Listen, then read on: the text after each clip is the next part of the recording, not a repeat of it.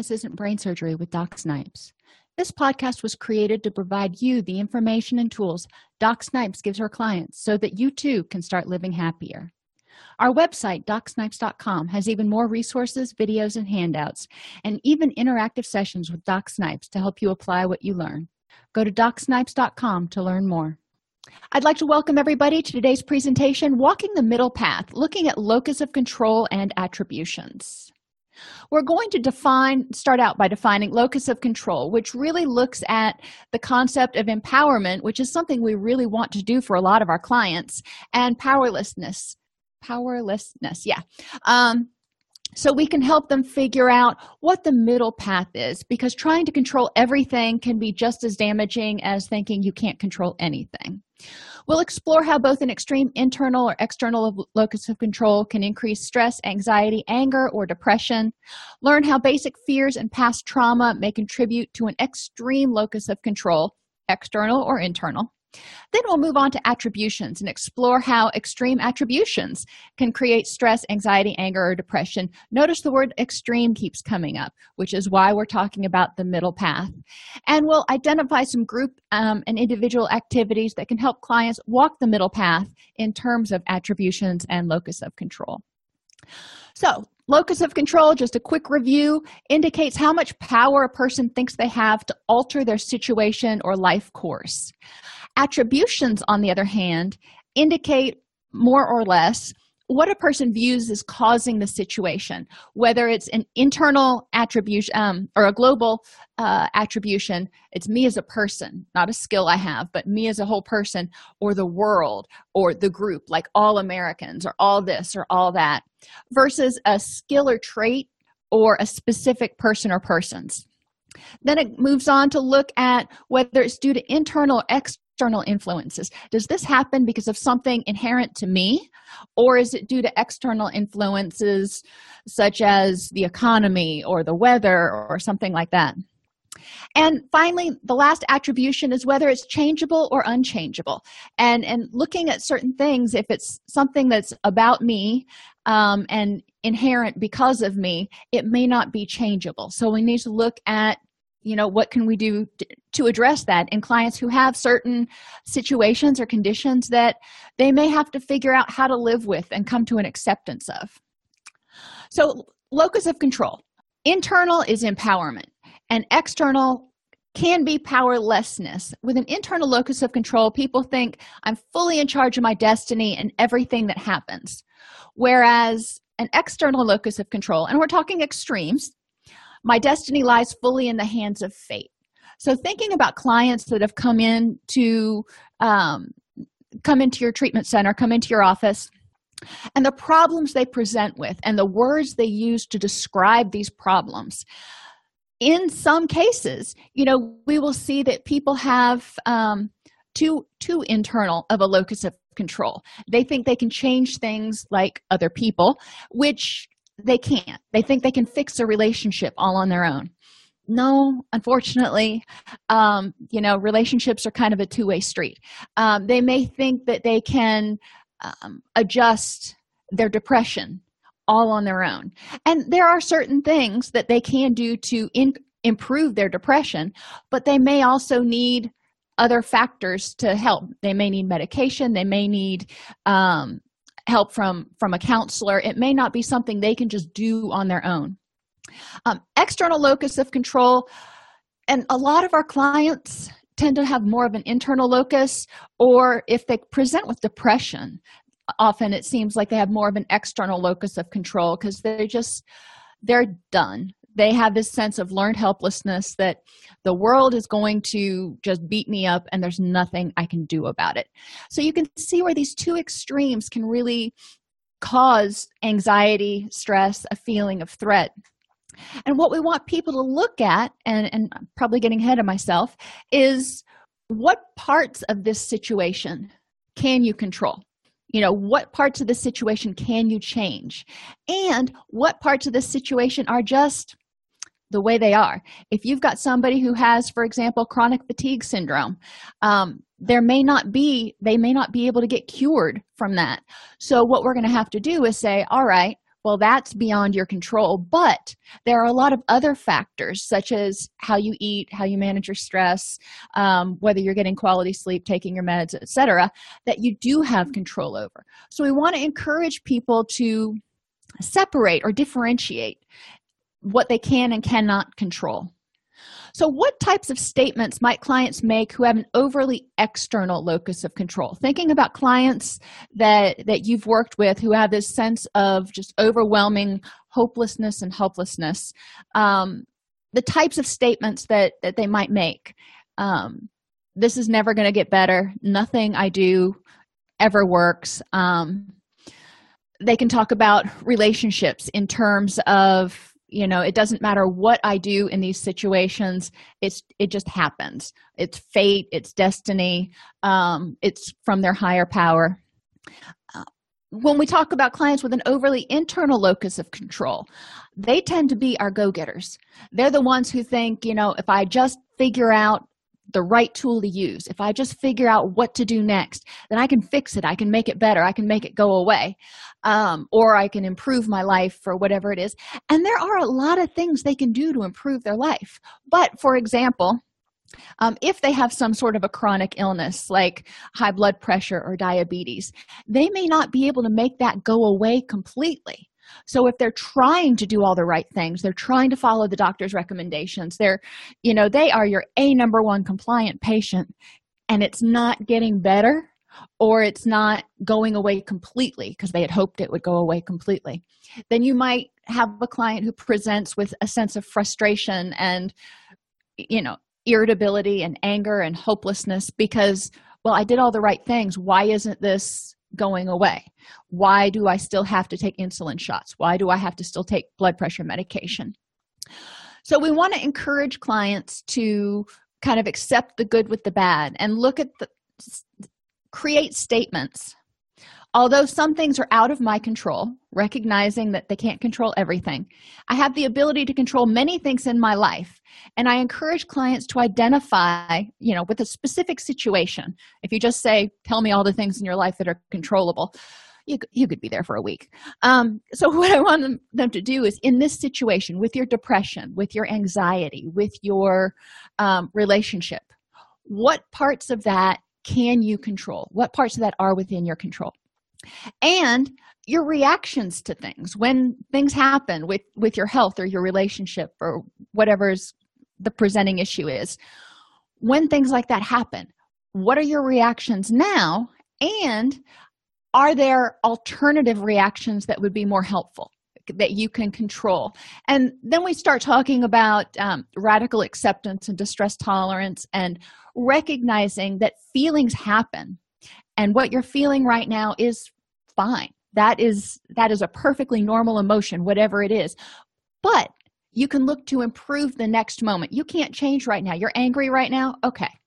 What can you do to improve the next moment and start helping them differentiate between avoiding feelings versus accepting them or fighting with them versus accepting them and saying okay this is where i'm at right now. What's the next step think about if you're on a um, hiking trail and you know i have no sense of direction so i'll get to a crossroads on a hiking trail. And you know that's kind of where they are when they're feeling that emotion. They're at that crossroads and they can decide whether they want to dwell and feed on that emotion or they want to take the different path and improve in the next moment. So their reality is going to change. Every moment every step is a change in their reality so one activity um, you can do with, with clients um, and i do this one with depression. It starts out easiest if you give them something that's pretty much everybody can relate to. Depression is the result of disempowerment you know feeling hopeless and helpless and exhaustion from trying to control the uncontrollable. A lot of times we'll have clients who have anxiety disorders who also present with depression and it could be a neurotransmitter thing they could have always coexisted. But a lot of times you'll find out the anxiety predated the depression and at a certain point they just they were worried so much they got exhausted and they're just they're giving up. They're just like there's nothing i can do. The world just keeps beating me up. Um so we want to look at kind of what's causing the depression and then make it more specific. We talk in um, a lot of different approaches uh, acceptance and commitment therapy specifically about being contextual. So what caused you to be depressed this week? So we're looking at what can you control right now? If we look over the course of the person's life it's not going to be super helpful most most likely because we're what we're dealing with is the right now and improving the next moment. So asking them what things were out of your control this week.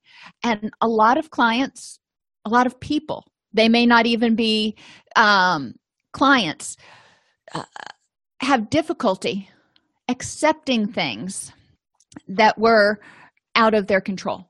They don't like saying i couldn't fix this. So but we want to add that you know what things are there? And a lot of times they will move on and when we go what things were within your control? And they'll identify a lot of things that really weren't in their control. Or they'll have all these other stressors out here they don't know which category to put them in. So then we can start talking about you know accept what you can control and then figure out how to deal with the rest. Um, and sometimes they can um, as one of you points out use the things that were in control to exacerbate self-blame. So my reactions to this situation were in my control but i still freaked out on my boss or on my spouse or whatever um, and then they feel guilty about it. And so we want to talk about awareness and learning from that situation um, that you know the way you've always or have responded frequently in the past that's how you're used to responding. This is a whole new way of acting and reacting and learning and it's not you're not always going to be able to use those tools from jump we'll talk about them in counseling today and i don't expect you to use them 100% of the time tomorrow. It's going to take a while before you learn the new behaviors so then we'll go back and look at if you had the, these tools and you chose not to use them or you didn't use them why not?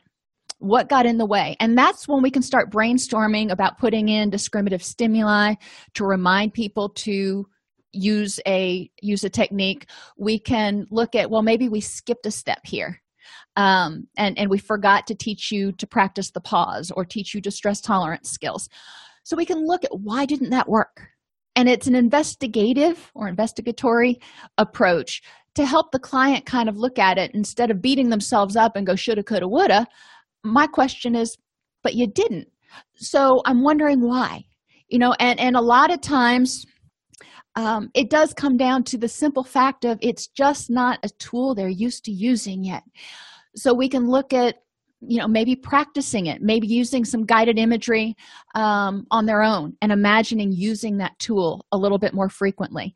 I have my clients when when i do give them new tools to keep a journal of how they used them each day and i expect them to use them at least once a day. And if they don't then i want them to at the end of the day look back and go well i could have used that tool here wherever here is. So if i had used it this is what it would look like. So then they can retrospectively apply the tool to start getting used to seeing how it it works and developing a confidence in themselves. Remember last week we talked about the difference between knowledge and abilities develop that confidence in their in themselves that they have the ability to take that knowledge and use it and have a good outcome. Um, you can also use this with some if somebody has lyme disease or chronic fatigue. I mean these are physical symptoms that may be causing depression and relationship issues and frustration and hopelessness and blah blah blah. Okay so what's out of your control? If you've got lyme disease you may not be able to get rid of it. It may be one of those that you've already been on four courses of antibiotics and they're like well you just got to live with it. Okay well that's out of your control and that's a whole issue you've probably got to grieve and deal with what things were in your control. And you know coming down here i was in virginia for a while where lyme disease is a lot more prominent. Um, there are a lot of healthcare things. If you think of preventing vulnerabilities good nutrition getting adequate sleep um, that help people prevent flare-ups of of the lyme disease symptoms. So those things are in their control. And you know sometimes they'll start getting cocky they'll start feeling good and they'll start neglecting their health care and then you know the lyme disease flares up again. So we want to look back to all right how can we prevent these relapses and keep you motivated to keep doing to be keep being treatment compliant? Um, so how can traumatic experiences create an extreme locus of control locus of control? And you know think about if you killed and your house burned down. That's a pretty traumatic experience. It doesn't even have to be a rape or a robbery or something when there's a traumatic experience especially in children but even thinking in adults how can that make someone's locus of control become more polar? For a lot of clients the traumas shake up the way they perceive the world. And the way they perceive the world it's it's not safe anymore.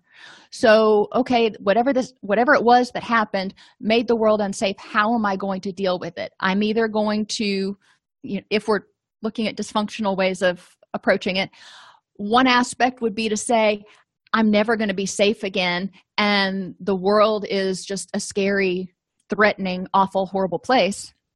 The other one the other end of the spectrum says i will never be a victim again. Come hell or high water i'm going to do whatever it takes and i will control everything in my life. So people's reactions and then there's obviously the middle ground where most people fall and they realize there were in a specific situation there were some problems um, that they can uh, address in order to be safer in the future but there were also external factors that were beyond their control. So that's the middle ground. But what we're looking at is the poles the external says nothing i can do will change anything. And a lot of times the helplessness of the trauma uh, gets generalized. And it's people just start feeling well if this happened this bad thing happened to me then they start seeing bad things and they start perceiving and focusing on the bad things that happened to them. And it becomes sort of a self-fulfilling prophecy because all they're seeing is um, the bad stuff.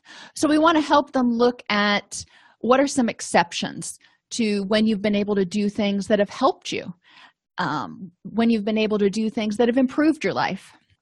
Internally internal locus of control the person may say it was my fault. I must control everything to prevent bad things from happening.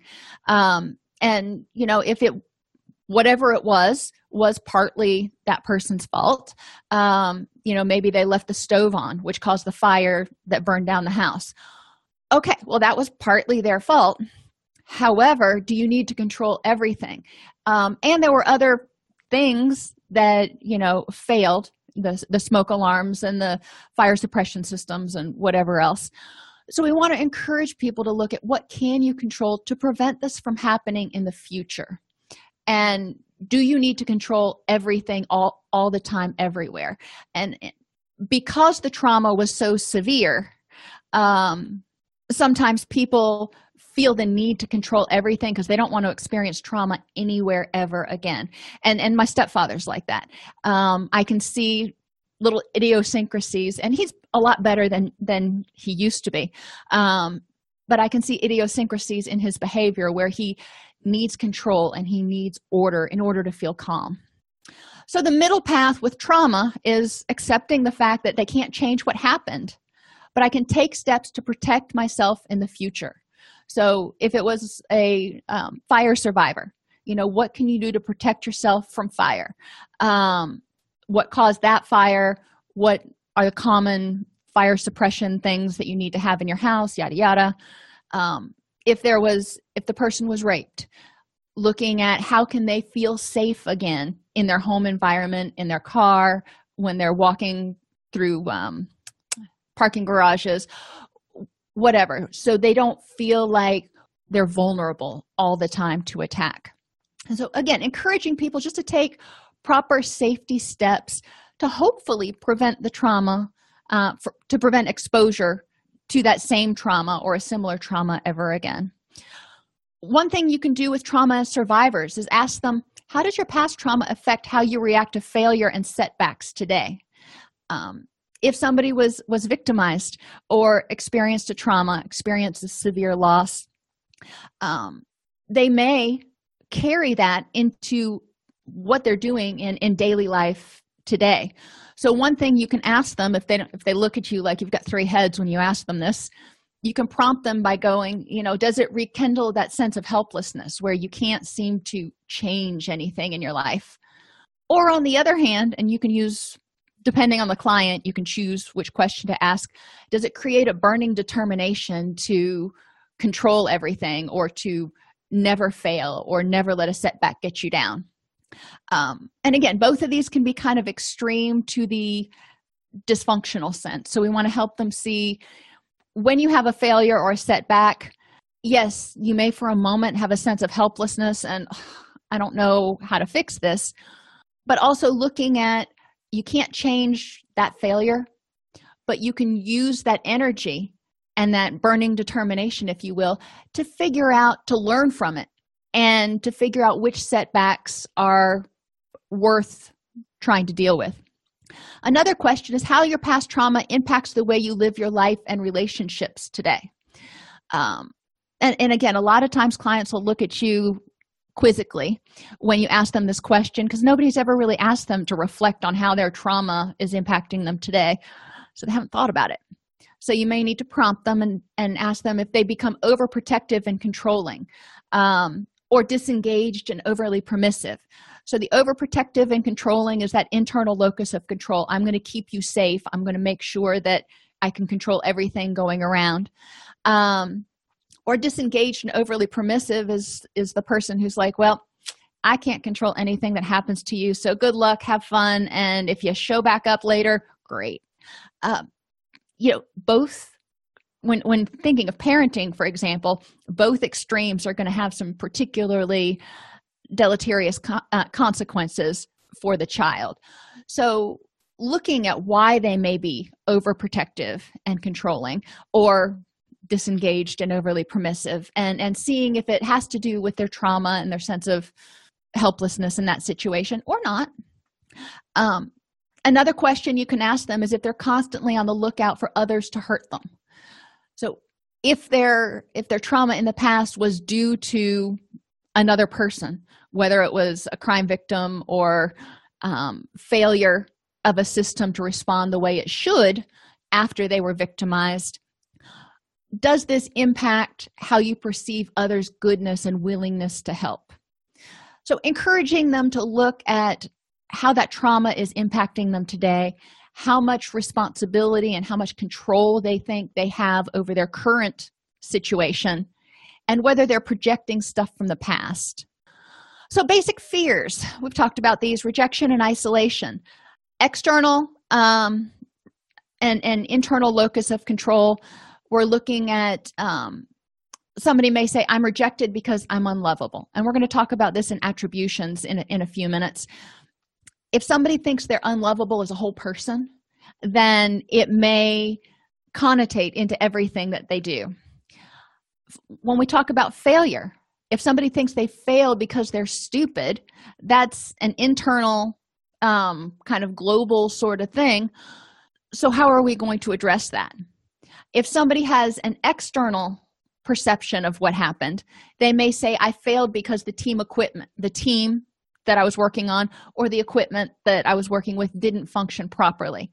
So we want to look at where are they attributing attributions? Where are they attributing this failure or or rejection coming from? Is it because of them or because of someone or something else? And loss of control and the unknown. Life and happiness is a crapshoot that's one of those external locus of controls. No matter what i do it's just i show up and whatever happens happens. For me that would be a scary place to live because i couldn't plan and i'm a planner. Other people who tend to be more spontaneous have less problem with this. So the other thing we want to look at is is it causing our, our client distress how they're looking at things? Uh, the opposite is it's vital to my survival that i know what's going on at all times. I have to control everything. That internal locus of control i'm going to keep everything kind of right in my nice little boxes. So we want to have people you know look at the middle and just looking at these statements you can see where you can have a both and. And i don't want people to say i'm rejected because i'm unlovable and other people are jealous or stupid but i want them to look and say you know there are certain lovable things about me. However not everybody's going to like me. Um, life can be unpredictable but you know i have a certain amount of control over certain things in my life and i have the ability to handle unpredictability when it comes my way. So fears activity and and we're going to build on these. For each category below um, identify three examples when you've experienced them. So ask the clients to identify three times they've experienced rejection failure or loss of control um, and loss of control I find it easiest for them to do this on notebook paper. Um, it's a little bit harder to do on the whiteboard because it can get kind of overwhelming. Then, for each example, identify three reasons it happened. So, maybe under rejection, they have, um, I didn't get a job that I had applied for. Okay, that's one example. Now, what are three reasons you may not have gotten the job? Is it because you suck? Okay, if you want to put that down, fine. What are two other reasons? Maybe somebody else who was more qualified applied maybe someone else who was a better fit for the team applied and it wasn't because of you it wasn't because you were unqualified or couldn't do the job it was that you weren't the right fit for what they were looking for so encouraging people to start taking alternate perspectives and recognize that i can be skilled and i can be good at my job but i may not get every job so that's that both and I can be good at a job, but I may not get every position I apply for. Examine the reasons people give for their re- the fact that they were rejected, they failed, or they were out of control. And look for extreme locus of control. So if under rejection, like I said, the first one was I suck. Well, that's kind of an extreme look at what might have happened. That's global, that's negative, that's internal, and it implies there's nothing you can do about it. So, what's another way you might look at it? You know, what is it about you that might have caused you not to get the job that's more specific than sucking?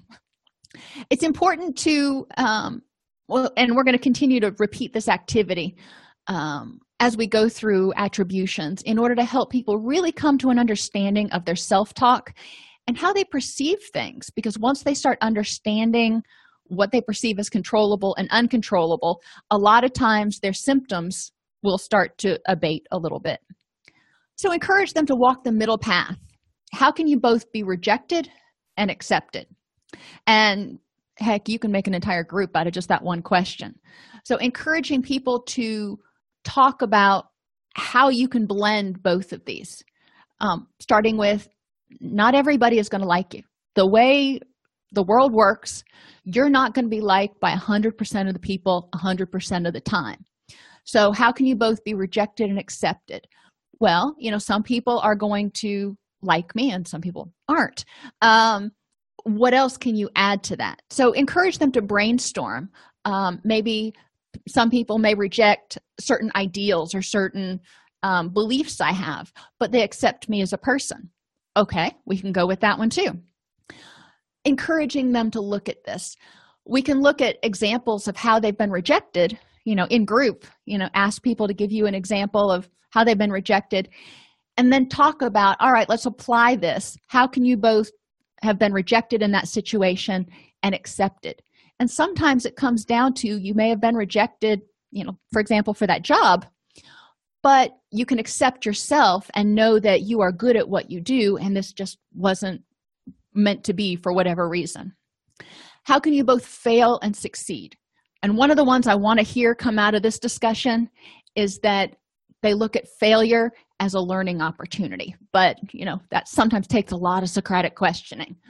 But asking them how can you both fail and succeed how can you both be in control and out of control? And again what i'm looking for here when i ask this question to a group is the fact that everything in life has certain aspects that are within my control and certain aspects that are out of my control. So you know focusing on those things that are within my control is what's going to be most important to helping me achieve happiness. So now let's move on to attributions. We're going to kind of add it's kind of like layers. So people hopefully are coming more towards this middle ground accepting the fact that um, sometimes things are out of, out of your control. There's an external locus of control. You just know you can't change the weather. You can't change which direction the hurricane hurricane is going. Um, and and that's just the way it's going to be. I, I lived in florida for most of my life. And when hurricanes would come you know it's kind of like blizzards up in the north. You kind of pray for a hurricane day um, when you're a kid. But when you get to be a grown-up it's like oh i hope it turns. Um, but no matter how much praying kvetching belly aching you do the weather's going to do what it's going to do. So you got to figure out what you can address and what you can't so now attributions on the other hand are kind of where it comes from. Global says it applies to generally everything every every time. And too general can cause failure to differentiate and explore intervening factors and can result in superstitious thinking.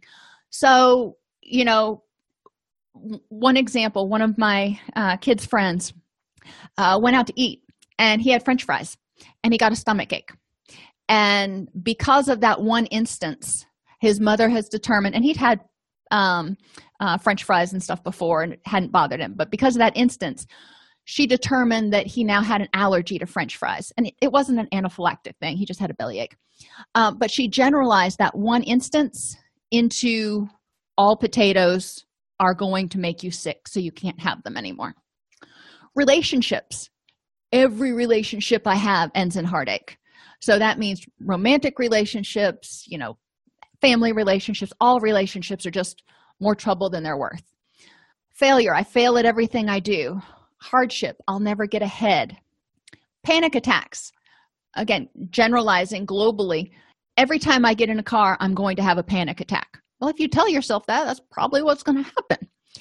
Um, my my daughter's dog um, getting older has cataracts. She's starting to get even more neurotic than she has been. Um, and the other other week she was just inconsolable shaking running around the house quaking. Um, and it caused my daughter a great amount of distress because online it says if a dog acts oddly it means there's something terribly wrong and she's in pain. Um, so it, it's important to have people uh, look and not generalize. You know in that particular instance you know we walked backwards and said what's different about today that is making her freak the freak out? And happens the neighbor was mowing his yard and his mower makes a different high-pitched squeal or something that drives her batty. Anybody else can mow not a problem. He mows she just loses her little little puppy mind. But when in the moment we kind of overgeneralized and didn't start to think about what was different. So it became very anxiety provoking. So globally you know you start worrying that there might be something wrong with the dog instead of what's going on in this particular context that's making her freak out. As a side note it's important um, to remember that the person's current attributional style is protective. It served them until now. So for example every relationship ends in heartache well you know if they've had a couple bad relationships or a bunch end poorly then if they say this then they're not going to get their hopes up they're not going to get let down and it gives them an excuse if you will or a justification to keep that wall up. It's protective it's survival. I fail at everything i do that's the same thing. I mean most of these that i have here basically protect people from getting hurt emotionally or hurting their self-esteem um, so it's important to recognize that it's serving a function and we don't want to just say well don't look at it that way anymore. We want to help them figure out okay how was this protecting you? What's in what are some exceptions to what's going on? You know have you had some good relationships friends? Um yada yada. And when things do go badly when you fail when a relationship ends how can you handle it? Because we need to help them figure out a way to be safe in taking down those walls specific it applies to this circumstance only so you can kind of get lost in the weeds. It may be too specific to prevent generalization and gen- generally leads to repeating a pattern of behavior. Most of us have probably had a client who or a friend um, who's presented with my relationship with tom failed because of his neediness lying and anger outbursts and then three months later my relationship with john failed because of his neediness lying and anger outbursts. My relationship with sam you see where this is going. And those of us on the outside are looking at it going do you not see a pattern here? But the person doesn't. They're attributing the bad relationship to that one person not to the characteristics that are present in the relationship or maybe something they're bringing to it too but it's important for us to kind of help them start drawing connections between things that may seem unrelated to them at the moment. I quit my job because my boss was too demanding. And then you look at the person's resume and they don't seem to last anywhere more than six months. And they've always got a similar sort of rationale. Um, and and you may look at it and find that there's a particular type of work that they just don't like doing and they keep getting into jobs that require that type of work. So again helping them look kind of globally. Let's look at all these jobs that you had over the past two years. What was it that you liked about them? What are some common threads that you liked? And what are some common threads that you didn't like that may have led to you quitting? My son when he was little um i remember we went to my grandmother's house and he was about 20 months old and he knew he wasn't supposed to touch electronics um, but he wasn't sure in specific situations um, exactly what was going on. He, he was pretty sure that you weren't ever globally you weren't ever supposed to touch a television. But this was a new situation. So he was like okay in this situation is it okay to touch the tv so he walks up to the television and he looks at me and he points at it and he goes no touch. And i said you're right no touch. And he looks at me touches the tv looks back at me. He says time out i said yep time out. And he toddled his little happy self back into the where we had the chair and he sat down and took his time out for a minute and a half and was and it was cool. But that was his way of kind of generalizing drawing connections and that's something that we want our clients to do. So they recognize that you know when you see these certain signs in all situations it may mean danger or it may may mean something you don't want to go near. Um, but being aware of what those are um, and and sometimes um, people's personality can also impact their attributions um, whether they tend to be more broad strokes and and look at the meta concepts or tend to be more specifics. And this is really the um, sensing versus intuitive dimension that we're looking at um, in terms of how they perceive things. So sometimes again it's helpful to get them back towards the middle so they're not too far off in dreamland or too far down in the weeds. So yeah that's a good point that temperament and personality will affect how people perceive the world. Attributions. Have a client identify a current problem. Identify whether the problem is stated in global or specific terms. So i'm depressed i'm useless. Um, obviously those are both global.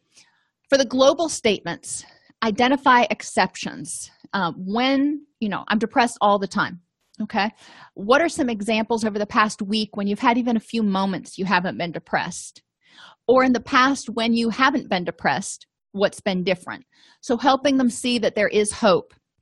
And for specific statements identify there are other instances and explore what can be learned and look for patterns. Like i talked about if they habitually are losing jobs or quitting jobs and they just can't seem to find the right fit then we might want to look at what's creating the wrong fit and globalize that a little bit more so they can see what's what might work better for them.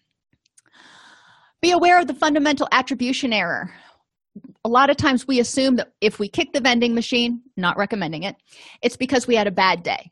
So that's an external attribution. Something else out there caused it.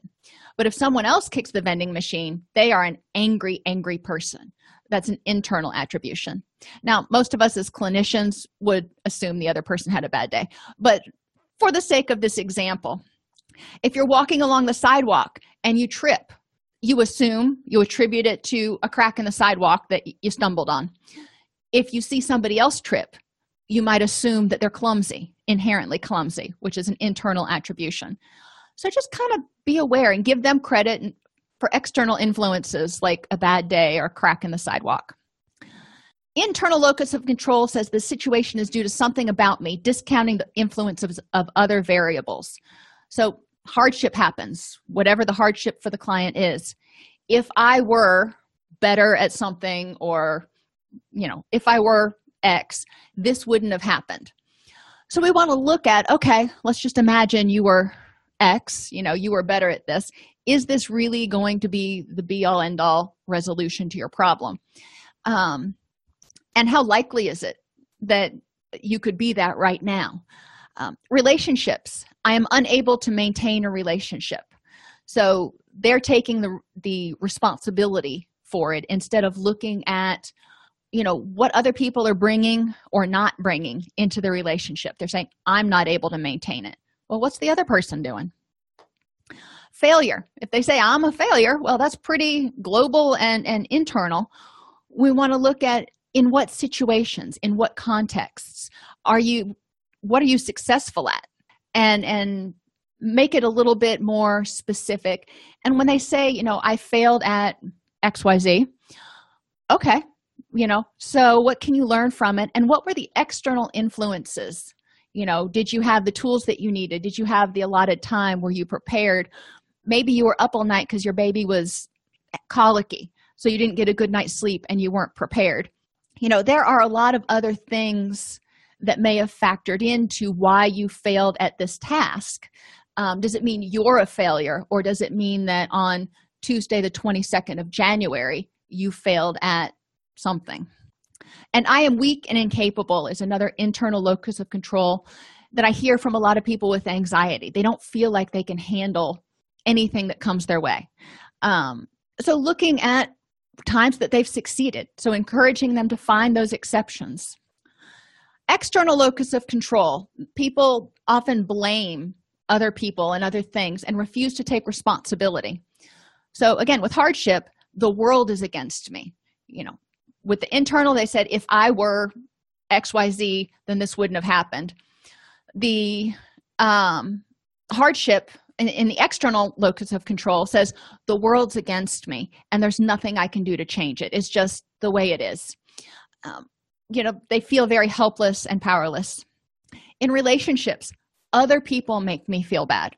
And this is one that i always hone in on because i want clients to understand they do have the responsibility um, or the ability to affect how they react. And the initial feeling is a natural feeling but then what they do with that feeling whether they choose to hold on to it and nurture it and continue to feel bad or let it go is the ball's in their court. The equipment was faulty or nobody on the team did their part. I did mine. Nobody did their part. Is another external locus of control. Um, and it, in anxiety. Bad things are going to happen to me. And all of this all of these statements can be true at certain times but there are also we want to look at these statements may be true but let's look at both and. Bad things are going to happen to you. Yes. And you have the ability to pull on resources and your skills and strengths in order to deal with them.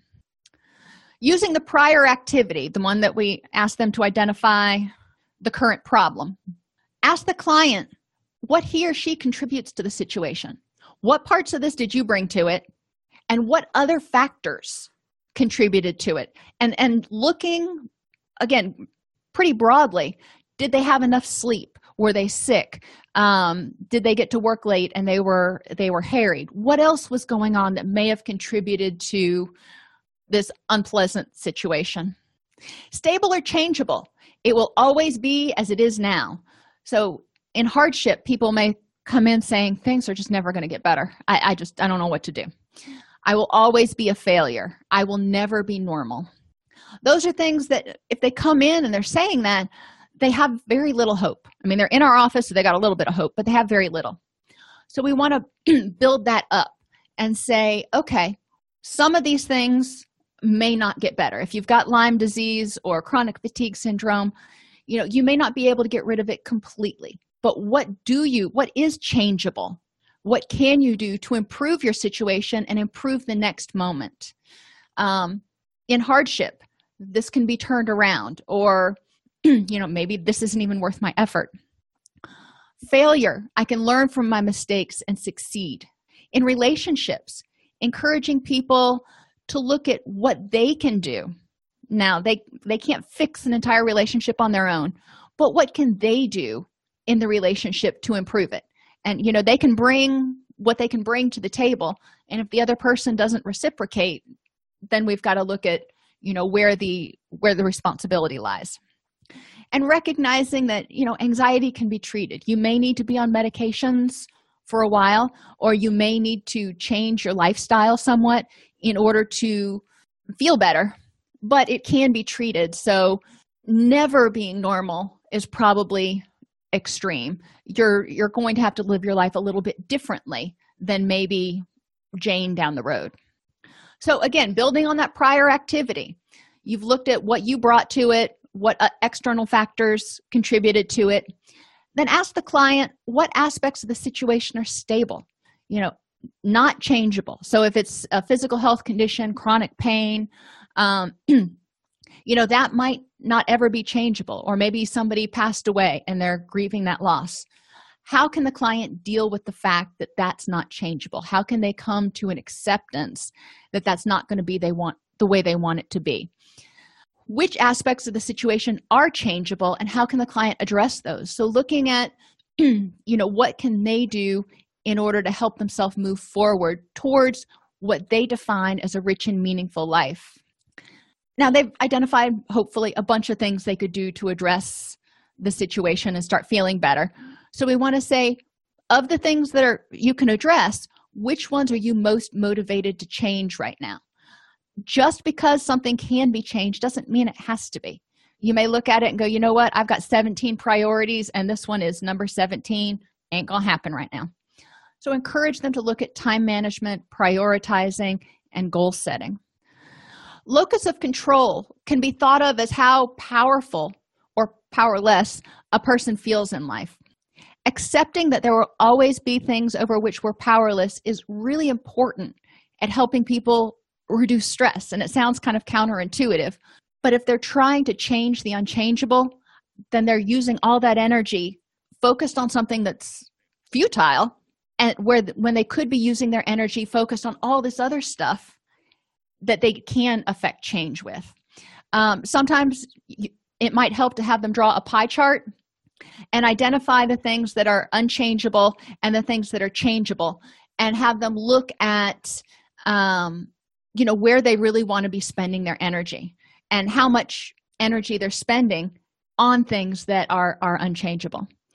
Learning how to deal with powerlessness often involves focusing on what we're able to control including our reactions. And i always feel like I, i'm i have to tread lightly here because again i want people to remember that our instantaneous emotional feeling is perfectly normal and you're not going to be able to not feel things. Your body's just wired to tell you this is a happy thing or there's a threat fight or flee. But it's what you do with those emotions whether you feed them and nurture them and let make them grow or you let them go global attributions often result in overgeneralization of distress. So feeling helpless in one aspect of somebody's life maybe they're have they have a bad marriage they maybe feel helpless to change anything in their life. Um, so encouraging them to look at what parts of your life do you have the ability to affect change in? What parts of your life are you feeling um, uh, are you feeling happy in because my guess is distress is not everywhere. There are some good things somewhere.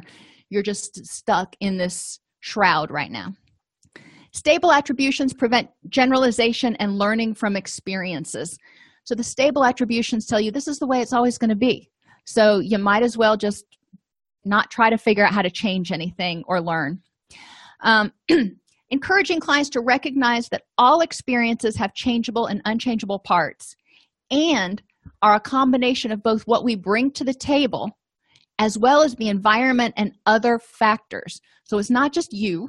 It's not just the world. It's a combination of everything in that one moment that is causing the situation. So it gives them a more realistic appraisal of what they can expect. Um somebody had a comment what's normal? Uh and, and definitely recognizing with our clients we want them to find what is normal and helpful and happy and comfortable for them. And and we want to be sensitive to what works for them. Um, it's important to help clients figure out where they want to be in terms of the domain of attributions and and uh, and, and locus of control.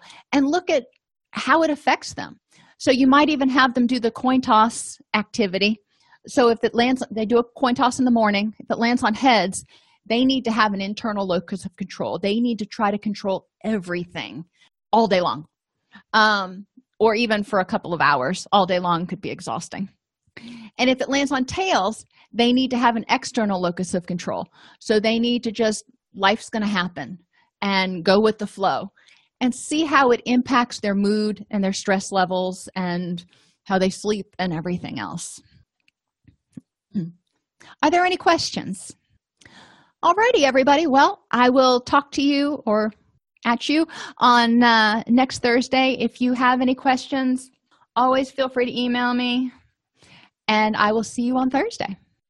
If you enjoy this podcast please like and subscribe either in your podcast player or on youtube you can attend and participate in our live webinars with dr snipes by subscribing at allceus.com slash counselor toolbox this episode has been brought to you in part by allceus.com, providing 24 7 multimedia continuing education and pre certification training to counselors, therapists, and nurses since 2006. Use coupon code Counselor Toolbox to get a 20% discount off your order this month.